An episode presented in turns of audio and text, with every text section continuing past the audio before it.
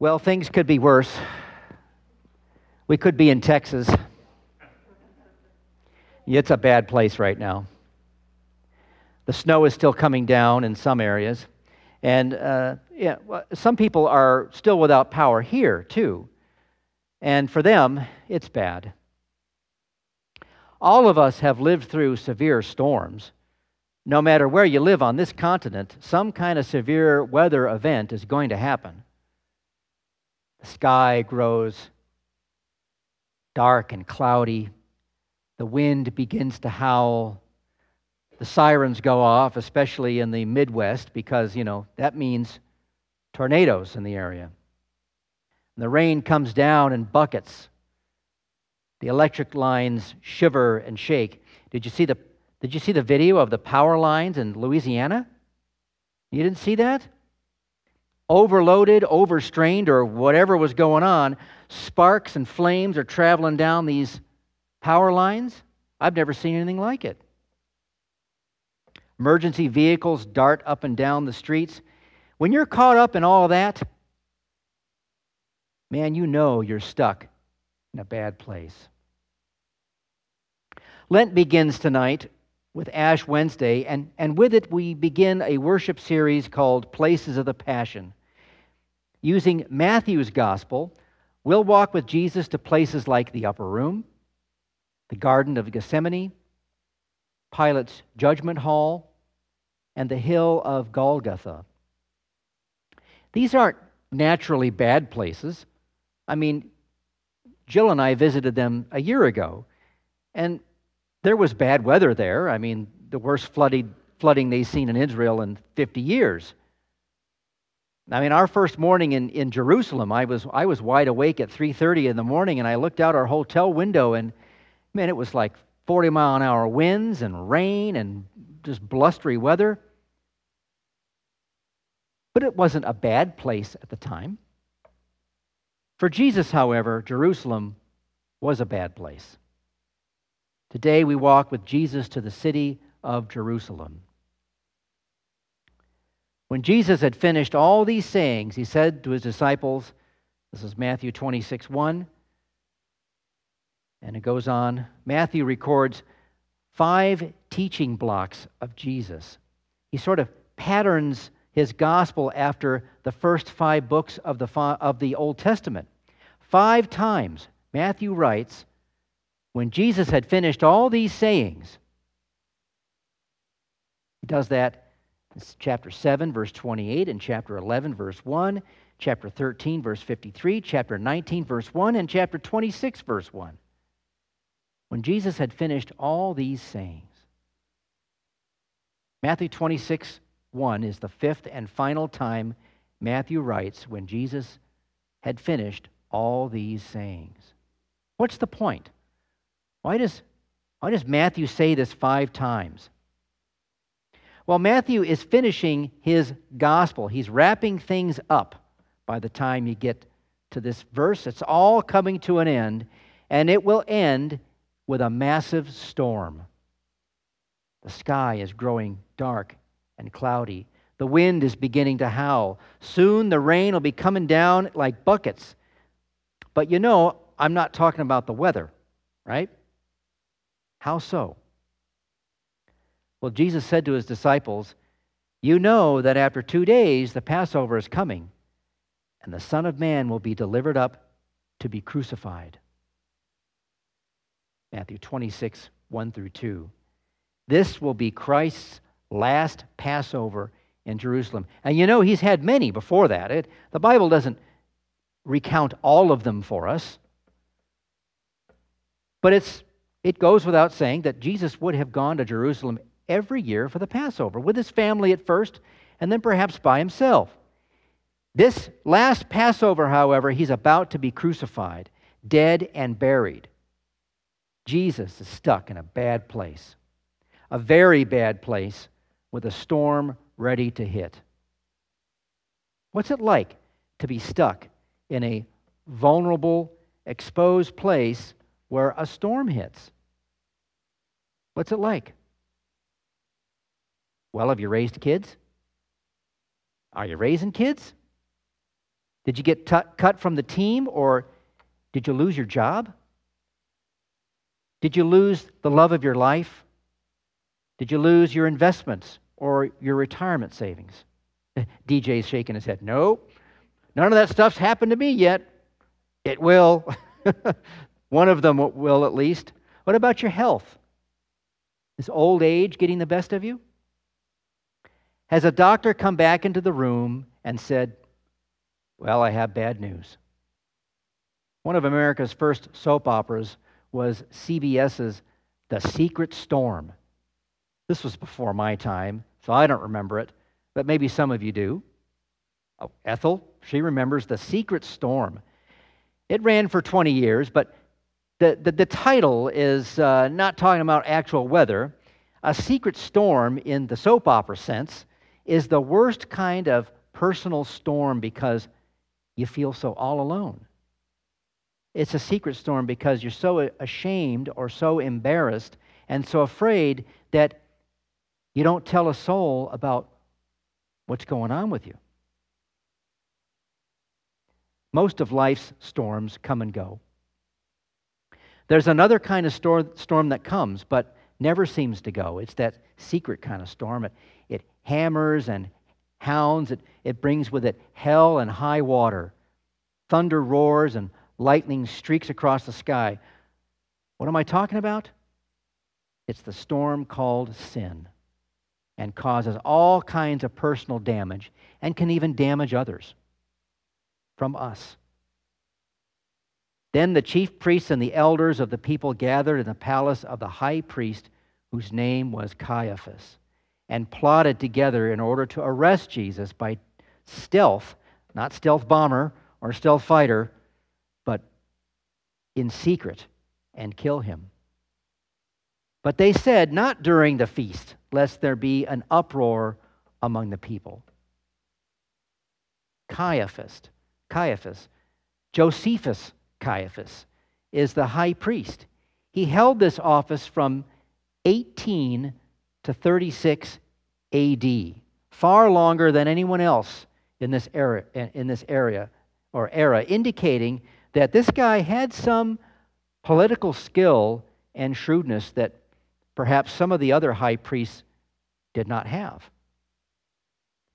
Caiaphas knows that a public arrest of Jesus will be very risky to his own neck. There would most certainly be an uproar among the people because they believed Jesus was a mighty prophet from God. And Caiaphas couldn't have Christ killed during the Passover feast, but he couldn't wait until after the Passover because then Jesus would probably leave Jerusalem and go back down to Galilee and escape them once again. Why are the chief priests and elders plotting to kill Jesus? Well, they were losing their place. They had the most important places in the synagogues and in the marketplace. They wore long tassels. They gave a tenth of their possessions. They fasted twice a week. They pray, prayed long and opulent prayers. They could take their esteemed place in the community and thank God that they were not in the place of the other people, like those tax collectors and sinners. See, the chief priests and the elders had a place of power and respect. That is, until Christ showed up. See, Christ's ministry attracted crowds. People flocked and gathered to him. His words touched hearts. His hands opened eyes. This was something the chief priests and the elders could not do. Jesus' presence brought about a life that was full of grace and truth. Then what happened? Well, the chief priests and the elders began to lose their place in society. That's why they gathered to plot and to and prepare for Christ's death. Do you see what sin is? Sin is holding on to my place. Sin is not allowing Christ to be in first place. And sin is making sure that others stay in their place.